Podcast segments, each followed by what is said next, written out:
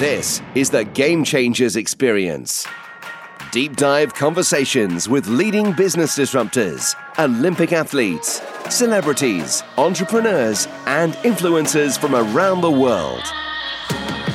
This show will teach you insights about the winning principles in mindset, productivity, marketing, branding, entrepreneurship, business strategy, and more.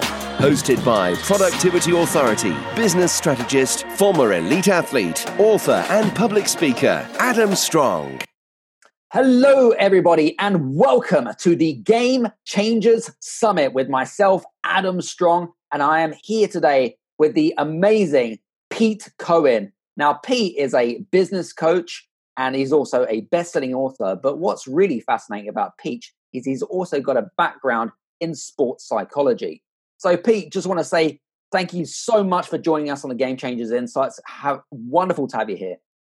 Well, thank you, Adam. I think your enthusiasm, I don't meet too many people that have the infectious enthusiasm that you have. I think I might have actually met my match. So I, am looking forward to having this conversation, and I really appreciate uh, the opportunity because you know you're a lot like me in terms of you're just interested in impact and serving people, and that's that's that's what I'm all about. You know, I just really want to liberate people to go from a life of chance to an extraordinary life. You know, by by designing that life. So yeah yeah, Love thank it. you for the opportunity. Awesome, awesome. You're very welcome. So, listen, Pete, I just want to kind of, for the benefit of some of our listeners, because we have listeners from all over the world, all over the globe, um, could you just give us a little bit of a snapshot about how you got to where you are? Because I know that you do a lot of speaking, mm-hmm. do a mm-hmm. lot of coaching and stuff like that. But could you just give us a little bit of a snapshot about your journey?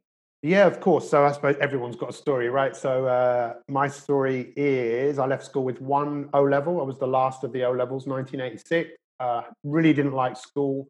Uh, loved sport. Uh, uh, kind of bluffed my way into a college um, and studied, and then bluffed. Kind of feel like I bluffed my way into university where I did a sports science degree. I became a personal trainer. I became an aerobics instructor. I loved getting up in front of people and and getting people to move. I've always loved movement. I've always loved energy. But it didn't take very long from working in the health and fitness industry uh, mm. to realize that, wow, people have got some serious issues around the way that they think. And I've probably just had as, just as serious issues as anybody else. But I thought the answer was, you know, help other people. And maybe that would help me think differently mm. about how I felt. So looking for approval, looking for appreciation. But um, the more I studied psychology, the more I started to realize, wow, there were ways to help people change the way they think. So then I started working with a few sports people. I met a, a West Indian cricketer at a cricket festival. I worked with him, which led, led then led to me working with other athletes and then working with sports teams. Uh, and then it just became really interested about. Again, it sounds cheesy, but possibility. You know, what what can actually people do if they stop doing. I think that was probably the, one of the main things I learned. It was more a question of what people had to stop doing in order for them to reach their their potential. So, you know, I've had a, I've had, I've done some great things, but to me, it doesn't really seem like that much of a big deal. Uh, it's just doing what I've loved to do. So, yeah, written books. I had a career on TV for 12 years. I was on GMTV like maybe twice or three times a week. Um, oh, for the benefit just... of people, sorry, for the benefit of the people that don't know what GMTV is, oh. in the UK it's like Good Morning TV or Good Morning America, like it would be in North America, and I'm sure there's an Asian version as well. So apologies. Yeah, yeah, no, you know that kind of you know these TV shows that often pay a little bit of lip service to improving mm. your life. And uh, I think deep down, everyone wants to improve, everyone wants to grow, but everyone needs help, you know. And I know mm. that again, that's what you're all about. Human beings don't do very well on their own. You know, we can survive, but that whole thriving mentality that that that comes about from who you're around, what you're doing, what you're learning, mm. where you're going, uh, ultimately. So yeah, I'm I'm as fired up about what I do as I was, you know, all those years ago. Yeah, and I, and that's what I really love about you is is is you you your energy is is up there. Do you know what I mean? And there's it, it it it goes up. And every time I see you on LinkedIn Live, which is you know very popular platform for you and stuff like that, you know, I think that your um, enthusiasm, but also your energy is very uh, contagious. You know, it, yeah. Sets people up for the day, if you like, you know? But you know what? It, it wasn't always like that. And I think, you know, I know one of the, I'm sure that we're going to talk about adversity and failure. And mm-hmm. it, it's crazy, right? How we learn because, uh, yeah, I did have a lot of energy, but in my 20s, I just burnt out because I didn't know how to manage my energy. And mm. I was diagnosed with chronic fatigue. I was diagnosed with ME. Mm-hmm. And it was mm. horrendous because for most people, I'd look all right. But inside, I felt terrible. And it took such a long time. I had to learn how to move through the world differently. And it is funny how we do learn. We learn through adversity, we learn through failure, which I know is obviously one of the things I think we're going to talk about. Definitely. Uh, I want to jump straight in actually, because we're talking a lot also around mental strength and resilience, which is a really fascinating subject, especially from my perspective. Um, what is it exactly? What is mental strength? And, and I guess, how do you create or develop mental strength?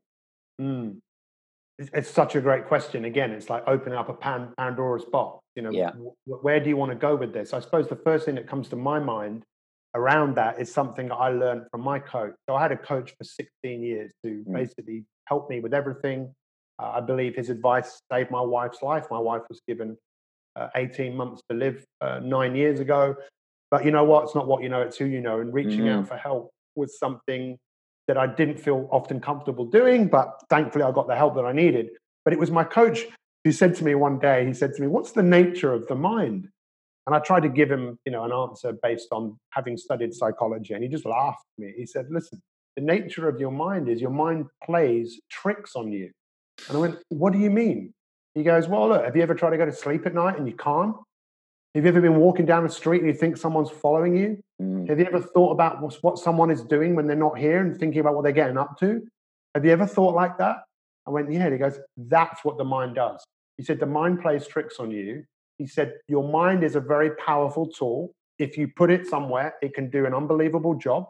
It doesn't know necessarily what's right or it's wrong. It goes where we have practiced doing it. Mm. And then he asked me, how do you think you conquer the mind? And again, I tried to give him an, an academic answer. He just laughed at me and he said, Look, if you can't find humor in what you are thinking, then you will be a victim of what you are thinking, which will result in you feeling feelings that you don't want to feel. So, the way that we conquer our mind, this is what he said, is if you can't find humor in what you're thinking, you'll be a victim of what you're thinking. And that was a big wake up call for me because, you know, Adam, you know what's going on in the world right now. I mean, it's it's crazy. But how many people have sent you a funny video on WhatsApp? How many? Uh, loads. yeah, loads. Why? Why is that happening? Because people know that if they can make you laugh, it, it kind of liberates you from the craziness that is going on. So, absolutely, it's a simple thing, right? It's such a simple thing to do. It's such a simple thing not to do. If you can find a bit of humor and realize that the joke is on you. And I mean, again, we could talk about this for such a long time. So I suppose mental strength for me mm. is your ability to not take yourself too seriously, to realize mm. that you are more than your thoughts, you can change your thoughts. And I think also uh, for me, you talk about mental strength. I suppose it's that ability to recognize that there's always a space between the thought and the feeling. It doesn't feel like there is a lot of the time, mm. but it's what you do with that space and that's where mindfulness and you know meditation i mean you think about that as a tool that's been around for two and a half thousand years. You know mm. why? Because people recognized back then that people needed to do that. And then is nothing like today. Today we need that more than ever right? Again i know that's you know all about that right? The ability just to back off and observe what's going on and mm. realize you know hang on I could actually choose how I think and feel. So mm-hmm. yeah, interesting, very, really, really fascinating. Um, I want to talk uh, something which is really um, fascinating for me because we, we we kind of briefly touched on it at the beginning of the conversation, which is all around um, failure, right? So you know, I know that sort of there are people from North America listening to this when and then they see failure as a slightly different perception as maybe yeah. Europeans and maybe even same for Asian people, you know, so because of the global audience, I'd love to really know how to kind of more get an understanding of, yeah. you know, failure and how to overcome failure more than anything else. Yeah, you know, um, again, I, think back to what my coach said to me. He said, you know, people don't change when you tell them what to do. People Mm. tend to really change when their perspective changes. So when we are able to look at things differently, we then might act differently. And it was only just yesterday I was actually listening to someone talk about failure, and I thought, wow, that is such a powerful way of explaining it. But before I explain my perception, which I basically taken from someone else, I just really related to it, is in the Western world, we are very much very self-conscious about what people think about us. Mm. So uh, when you look at programs like Strictly Come Dancing, uh, these performance programs, you often see athletes perform really well because they they understand that the road to learning anything is by getting it wrong. But you know, for most mere mortals, we're worried about making a mistake. I, I, I was talking about this. You know, if you're walking down the street and you slip, what most people will do is look around to see who's looking. you know, like you could you could actually stop yourself from breaking your neck, but you want to see who's looking first. So that's the other thing, you know, the mind, self consciousness. Um, but what this person said yesterday, which I thought was fascinating, he said, you know, if you go to the gym and you're lifting a weight, when do you stop lifting the weight? You stop lifting the weight when you're at failure, when you, your muscles fail to do any more. And that's a good thing, right? right. because how else are you going to get stronger? And I just thought, I have never thought of it like that. so I want to share that now with you know with you and other people might think of the same thing. It's like we if we don't embrace what goes wrong, how the hell are we ever going to learn? Again, just using the current world situation now. Mm. Yesterday, people were talking about how in the UK, for example, we could have made some different choices. I'm sure we could have made some different choices. We live in a very reactive world. Yeah. But going through this process, you would imagine, Mm. like what's happened in Singapore and Korea, South Korea, is they already had a lot of these things in place to deal with situations like this. So unfortunately, human beings always live and think it never happened to me or countries, it'll never happen to us. And that, now we have the opportunity to learn. So um, for me now, failure is about, you know, it's like going to the gym, right? We want to fail because Mm. it's the only way we're going to get stronger. It's a great metaphor, actually, uh, and I and I love using metaphors to kind of, you know, get a point across. Really, you know, because in everyday life, like you just mentioned, the gym and the whole. I never saw that actually. You know, the whole kind of failure because you know when a lot of sort of people go to the gym, they're like, you know, they have their workouts, right? They have their programs, they do their weights and whatever it is, or some of us do anyway. And but they don't go to failure like you mentioned, which is really interesting. Um, Ah, that's another. I've not, I've not thought of that. That just adds something else to it, doesn't it? I, honestly, I'm not joking. Yeah, I've not thought of that. Most people will not go to failure, no, especially if they're on their own. But if they're with a coach, which is, and I- I, think we have to give credit. I'm just looking at my phone here. We have to give credit to the person whose podcast it was because, or the, person who was talking because um, I, I really do want to make sure. I just can't remember his name. So um, I think it's I think it's important that we give credit, right? Um, absolutely. and, uh, until it's called the High Performance Podcast, and it was with here. It hang on a second. It's with uh, it was with uh, Steven Bartlett, and what an amazing story! It's one of the top podcasts in the world, um, and it was him who said that. I thought, and now you've just added something to that, and I can let me add something else to that, which is when I became an aerobics instructor. I remember standing on stage and teaching classes to sometimes a few hundred people Mm. in Cheltenham. And I remember looking in the audience and thinking, why, why is no one else doing as big a movements as me? sure. You know, and because I don't know, I don't know what's what's your opinion about that. Why do we not push ourselves? It's that second wind thing. Why do we we think?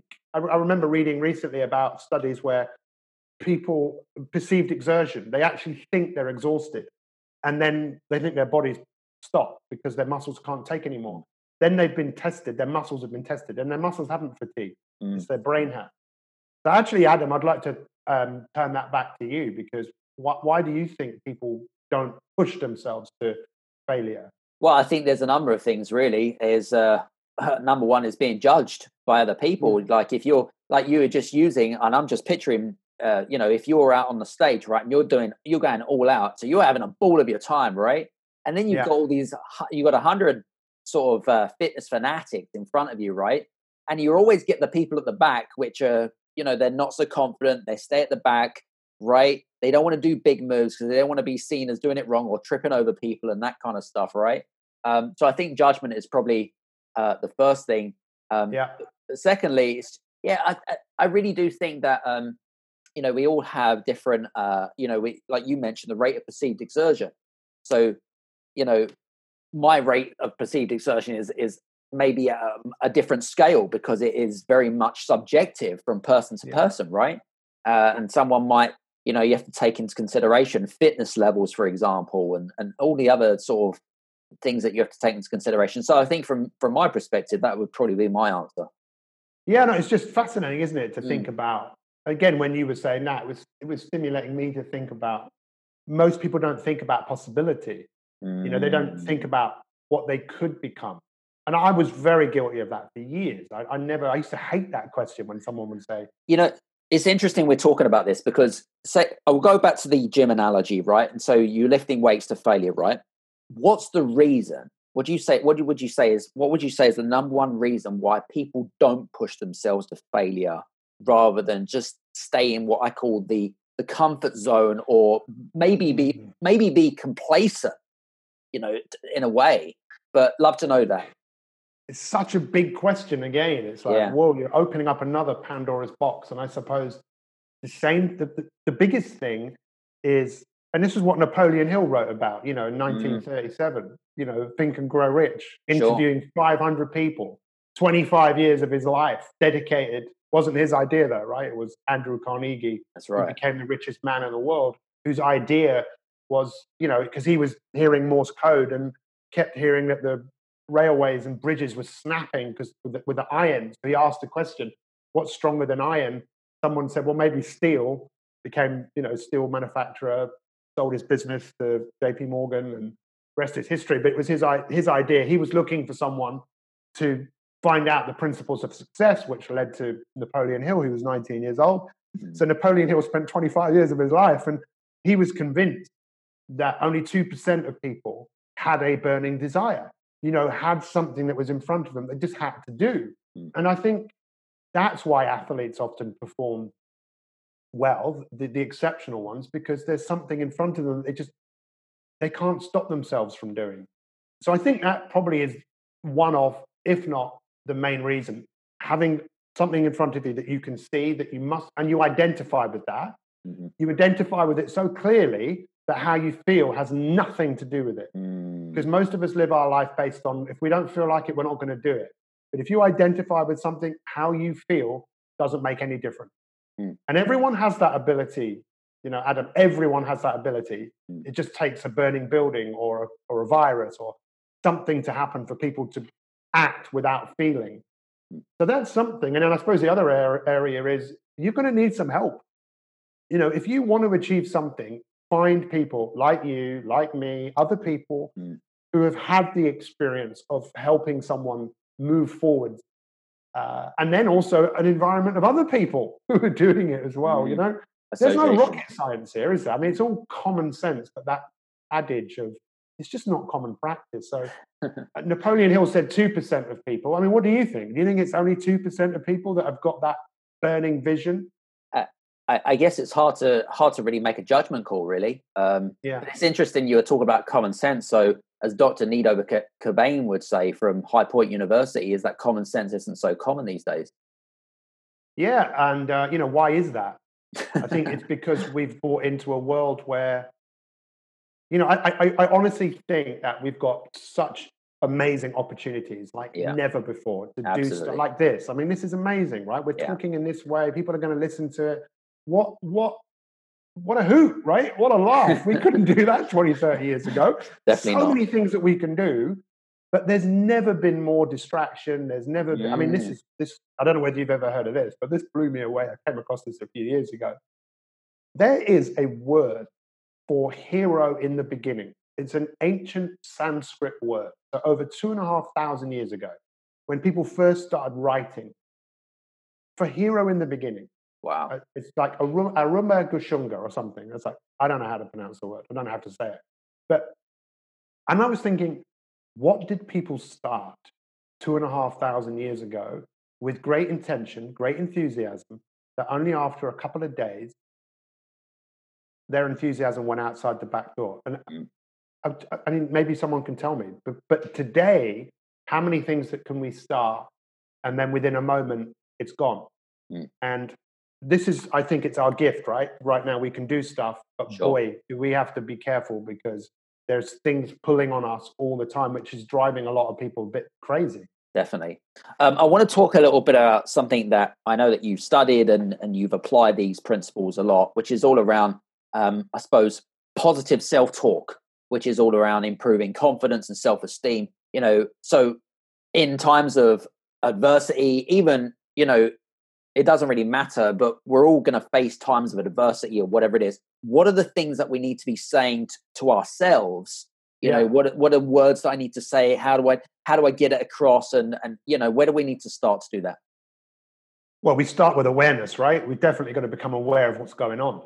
and it's a pretty scary place because sometimes when you become aware, you realize mm. there's a lot of repetition here. You know, Aristotle said we are what we repeatedly do. Excellence is not an act you know excellence is a habit right? And many of us have the habit of talking to ourselves in in in very predictable ways. And i'd like to explain it like this if if i may because again this is something that i learned a few years ago and i mm-hmm. didn't know. So i'm very well known for ducks right? So dr ducks. stephen peter talks about the chimp paradox. You know for me it's the, the duck paradox the fact that we have this constant nagging of a quack you know a quacking duck it actually came from a very famous French football player who played for Manchester United, who got sent off uh, against Crystal Palace. He kicked a supporter, and uh, he was ordered. He got some help from someone who looked a bit like me. Uh, and in that conversation, um, he basically got to the point of saying, "Oh, it was the duck in my head that told me to kick this person." Now, I don't know if he was telling the truth, but we all have something in our head that tells us what to do and what not to do. And mm-hmm. it's, it's the bane of our life for many of us. But th- this is the fascinating thing. You can never stop it. It was only ever there probably to help you make sense of the world and probably stop you from being hurt. And, you know, we live in a world where we had to conform, we had to fit in. And that was unnatural for most of us, whether it was smoking to fit in or to think and say certain words we just had to try and fit in because we need to fit in to survive, right? But the other side of it, which is because there's always two, I reckon there's always at least two sides to everything. If you ask people, do you consider yourself a genius? Most people would say no. And then you'd say, well, what, what does the word mean? Um, well, most people would think of, I don't know, who do you think of, Adam, as a genius? Einstein, I guess. Einstein, uh, Mozart, maybe Cristiano Ronaldo, maybe sure. Steve Jobs. Mm-hmm. But the origin of the word, the the etymology of it, it, it doesn't mean that. The, the root word came came from the from the Romans. They nicked this, by the way, from the Greeks. the word genius means the inner spirit of a human being, the guiding voice. They call it the deity inside your head. Right. That will tell you what to do and do the right thing you know to to be virtuous to to um but we all know that it's it's just not as simple as that. We just don't listen to the voice. But the romans they called it the genius and they nicked it from the greeks. The greeks called it the daimon. And you know that we've constantly got this thing going on. It's just we give power more to the part of us that keeps us where we are that doesn't want us to grow that wants us to stay put and every film you know every every superhero they have this battle.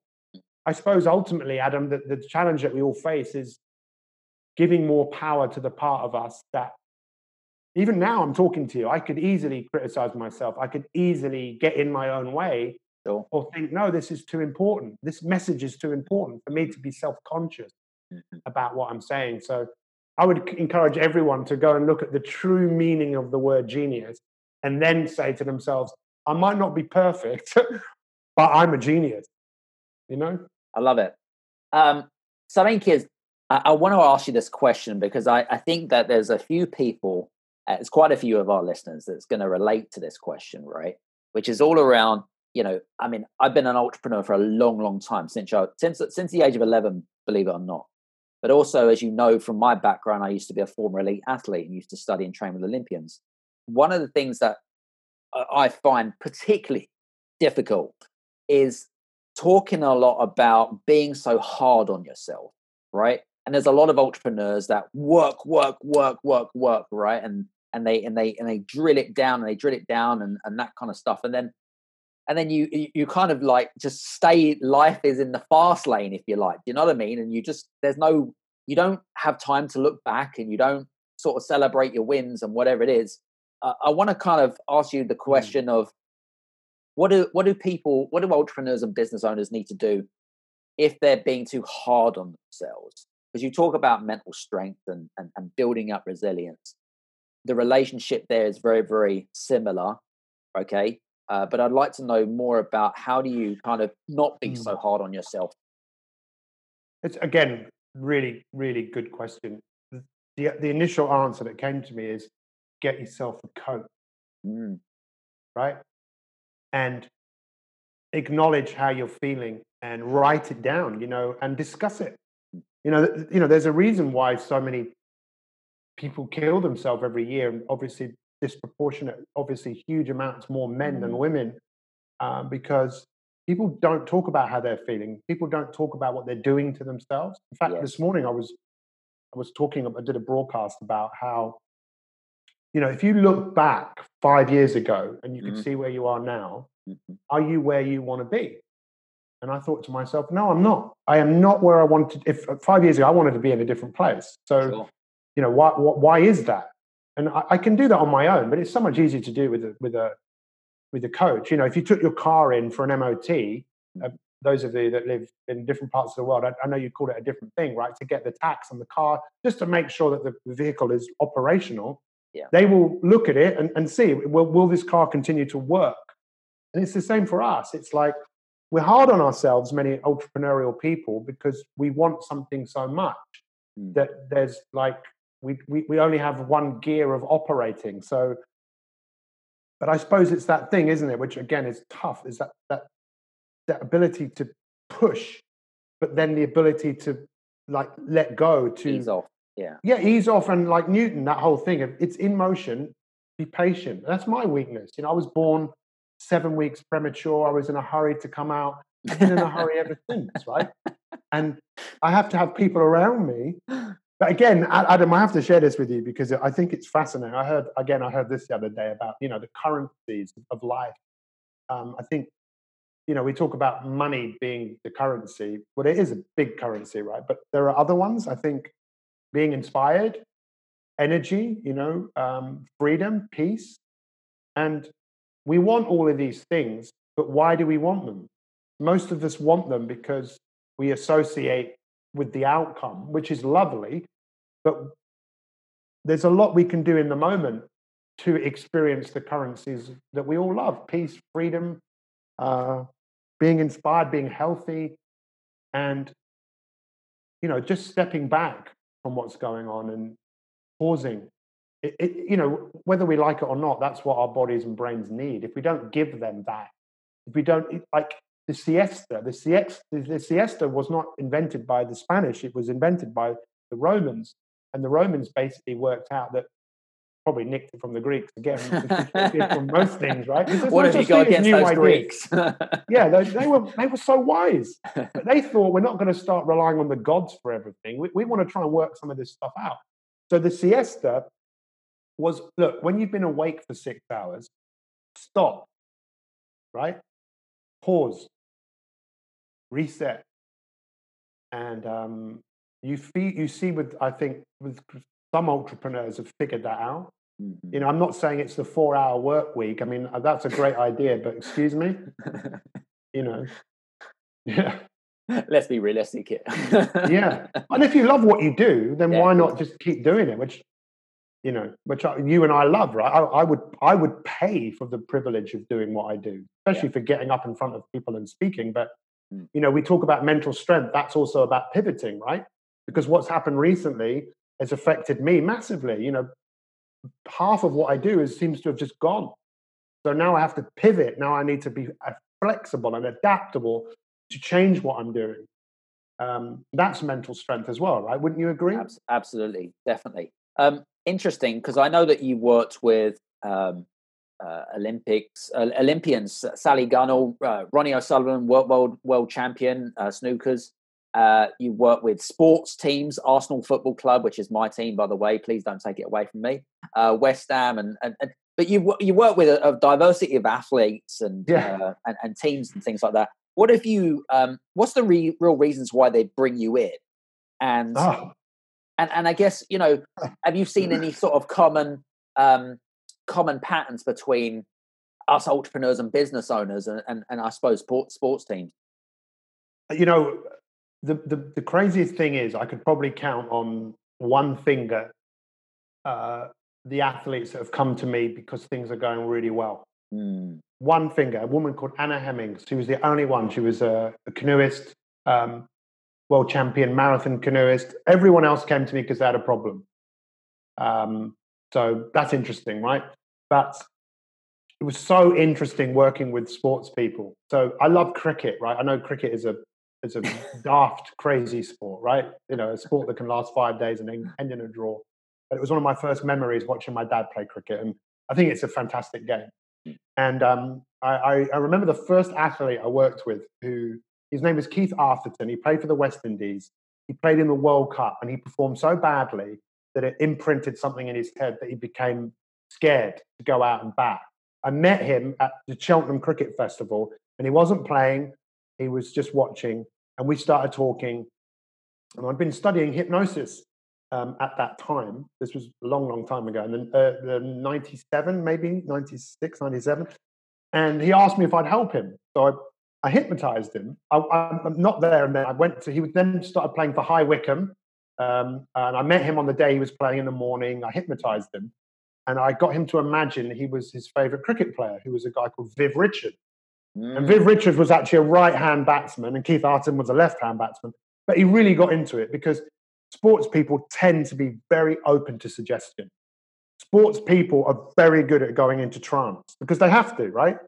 The boxer that wins is the one who's in the deepest trance. So he went so deep into a trance. When he came out, he was like, right, I'm Viv Richards. He went out and batted. He got 175. And he, at one point, he hit the ball and the ball went behind him. And when the ball goes behind you in cricket, you don't say yes to run, it's the batsman at the other end. And the batsman said, Keith, yes. And he looked at him as if to went, Who are you talking to? I'm Viv Richards. Right? And he had convinced himself that he was this person. And that really just blew my mind because I was thinking, wow, if he can do that, what else can people do? So then I worked with people like Ronnie O'Sullivan. I spent two years of my life working with him. He's five times snooker world champion. His mm. his dad was in prison for 18 years, murder. Wow. Uh, his mum had been in prison for for a period of time. He had some serious uh, issues with addiction, and you know, talent can get you so far, as you well know, right? You, you know this just as well as everybody, as anybody. You need a lot more than talent you need to dedicate your something, yourself to something with a relentlessness that is hard to find. But that's where the greatest joy comes in, right? The, the, to be able to look back at the fruits of your hard work and to go, I did that. And I think we all want it. It's just sacrificing, isn't it? It's sacrificing the excuses, sacrificing the instantaneous gratification that we get. Um, you have to forgive me because I actually now don't remember the question that you asked me. well, it, it, was it was all around um, the the sports teams that you worked with and why they draft you. Yeah, so, so, so let me let me, share, let me let me share this story with you. So I then got a chance in 1999 to work with the Kent cricket team. And again, I was so excited because I love cricket, right? So, mm. and I'd never been in a professional dressing room of a cricket team like this. I'd worked with this one player, but he wasn't playing uh, county cricket at that time. And I never forget, um, it was a guy called John Wright, who was the coach of the uh, cricket team. He used to play for New Zealand, mm. open the batting against New Zealand.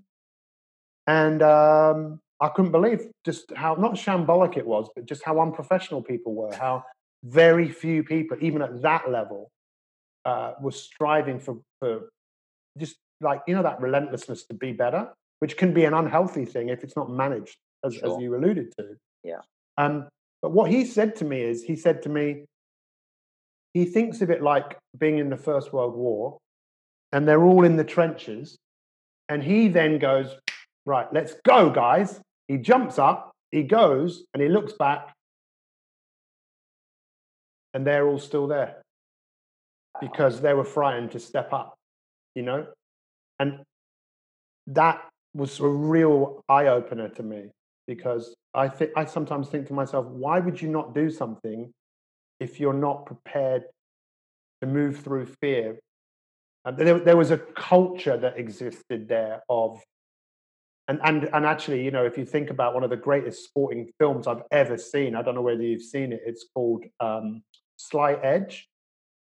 If you haven't seen it, whether you like cricket or not, you know, England were number seven in the world at cricket, Sure. And the laughing stock, and um, they got uh, Andy Flower, who was from Zimbabwe, to be the coach, and he set a goal of two years to be number one, and that involved a massive cultural shift. And we can all make a cultural shift, right, in here, but it has to be based, I believe, on something we want to do. It, it's great if you want to move away from something, which is which is okay. But once people get comfortable, I mean, what drove you as as an athlete? What was it that inspired you to to do the work? Well, apart from my sort of backstory and stuff, I think it was about um, uh, not. Well, there was a number of reasons why I wanted to do the work. It's purely because I wanted to uh, feel that I wanted that I could achieve something without feeling judged for it. You know, suc success was extremely important, but I really loved what I really, really loved is actually improving on my times, and I could see the progress about moving forwards. Massive that that whole tracking thing of just being able to see and see improvement. And Yeah. again, I'm, I really appreciate that we get a chance to talk about this stuff because again, I didn't know this. A guy that won the Nobel Prize in 1937, a Hungarian guy, he won it twice actually. Okay. he, he won it because of his theory called syntropy. And if you've never heard of this, just go and Google it syntropy. Entropy. And basically, all syntropy is, is every living cell lives for one reason it lives to express itself fully. You know, we might not express ourselves fully. You know, an acorn that falls from the tree, that relies on nature. Uh, a cat that wants to be, a kitten that becomes a cat relies on instinct. Humans become who we're capable of becoming by choice. Yeah. Right? That's it. That's it. What, what choices are we going to make? I, that's how I think. And I think that we can either move, cho- make choices that move us forwards into growth or back into safety. And I heard someone say this again recently that the natural state of my garden is decay. If I don't do anything in that garden, it, there's going to be a problem. I have to do the work. And if I don't want to do the work, then don't expect anything to happen. And I know, I think you're the same age as me, right? You're 49. Uh, no, definitely not. I I thought we were friends. no. There you go. Now the there you go. Now the self-conscious part of my brain is now going. What have you just said? How Oh old are you, Adam? uh, late thirties. Um, I apologize No worries.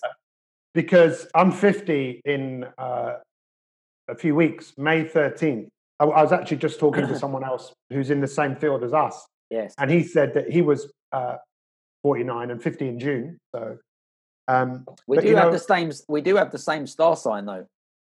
you're a Taurus. yeah. Yeah, bulls. yeah. I, I, I'm going to have my 50th birthday party on Zoom, but I don't know many 50 year olds who are like me. I think many of them are just accepting decline. Sure. And I don't want to accept decline. I want to, you know, you know, there's still so much to do. There's for me. There's still so much to to make happen, and especially now we've been chosen to, or whether we have been chosen, up to you, right?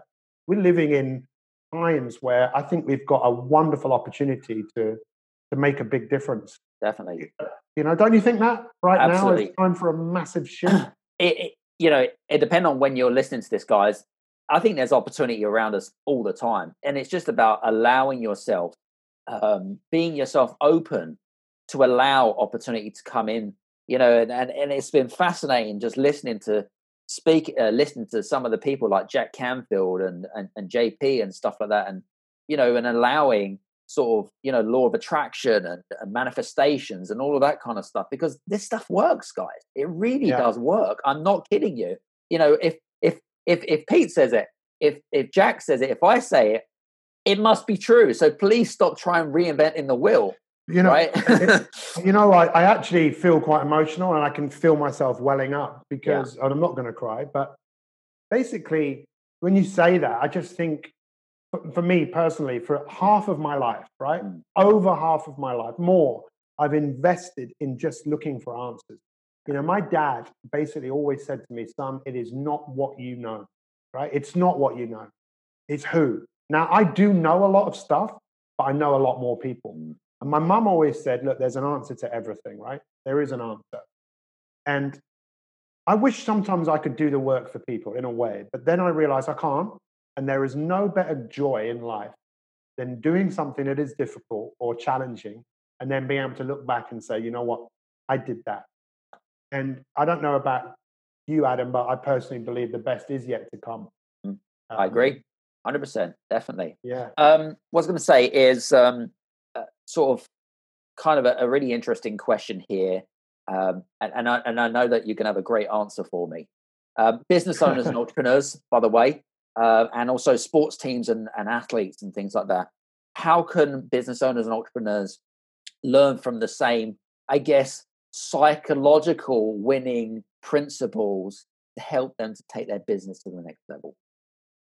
Great question. And it was, you know, when, when you asked me to do this, I, I went away and, you know, thought about it for a while. And then I went back and looked at some of the stuff I've written over the years. And I think the main thing was this you have to we don't have to but it's a lot easier where you identify with something in the future right mm. but most of us only act on feeling and because we don't feel like doing something we just won't do it but real great entrepreneurs they identify with something in the future they identify with a business in the future they identify with themselves in the future mm.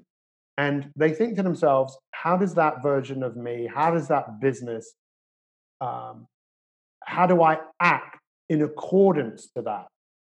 So we identify with what we want, we act in accordance with that way, and then the feeling follows.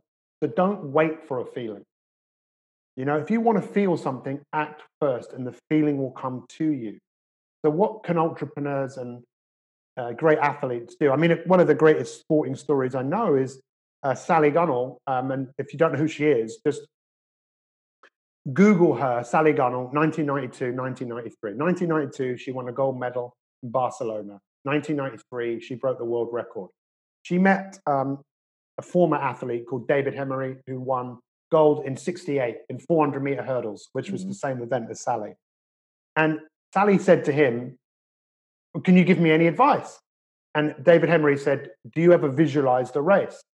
And she went, sometimes but you know what sometimes i visualize it and i don't see myself winning so i figure you know don't do it and he said no if you want to win gold in barcelona you need to start thinking about this over and over and over and over and over and over and over again identify with the person that you're becoming and she got really good at this and if you watch in 93 if there's any legacy from this go and watch this when she crossed the line having she had a cold on that day uh, she wasn't feeling very well but because she was so into the person that she was becoming, when she crossed the line, she didn't know that she'd won and she didn't know that she'd broken the world record.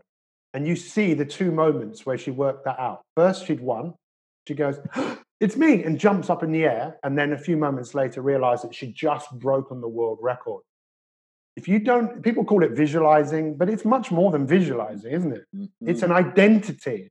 I identify with that. That is who I'm becoming. That is who who is that person?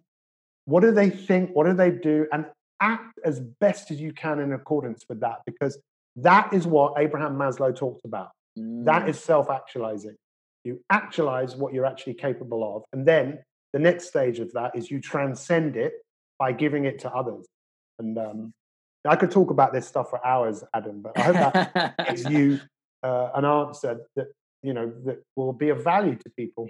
Definitely, definitely. Um, what was going to say because I know we're coming towards the end of our interview, and I guess my sort of last question would, which will be around sort of, Uh, can you give us five quick tips, five very quick tips about how to improve our mental strength and adversity? I love the way you just put me on the spot there. That's the way I, I, do things. Yeah, and, and, I, and I have to then I have to you know take a moment, right? In, in fact, yeah. in Japan, in some places in the world, if they ask you a question like yeah. that, yeah. they don't expect you to answer it straight away. They say, no. almost expect you to go away and then come back and think about it.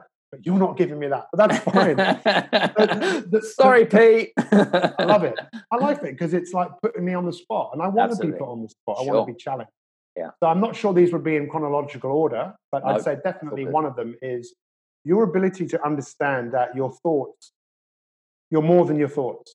So know that a thought comes like, I'm going to be late. And that thought manifests into a feeling, which then tells your brain that you were right to think it. Mm-hmm.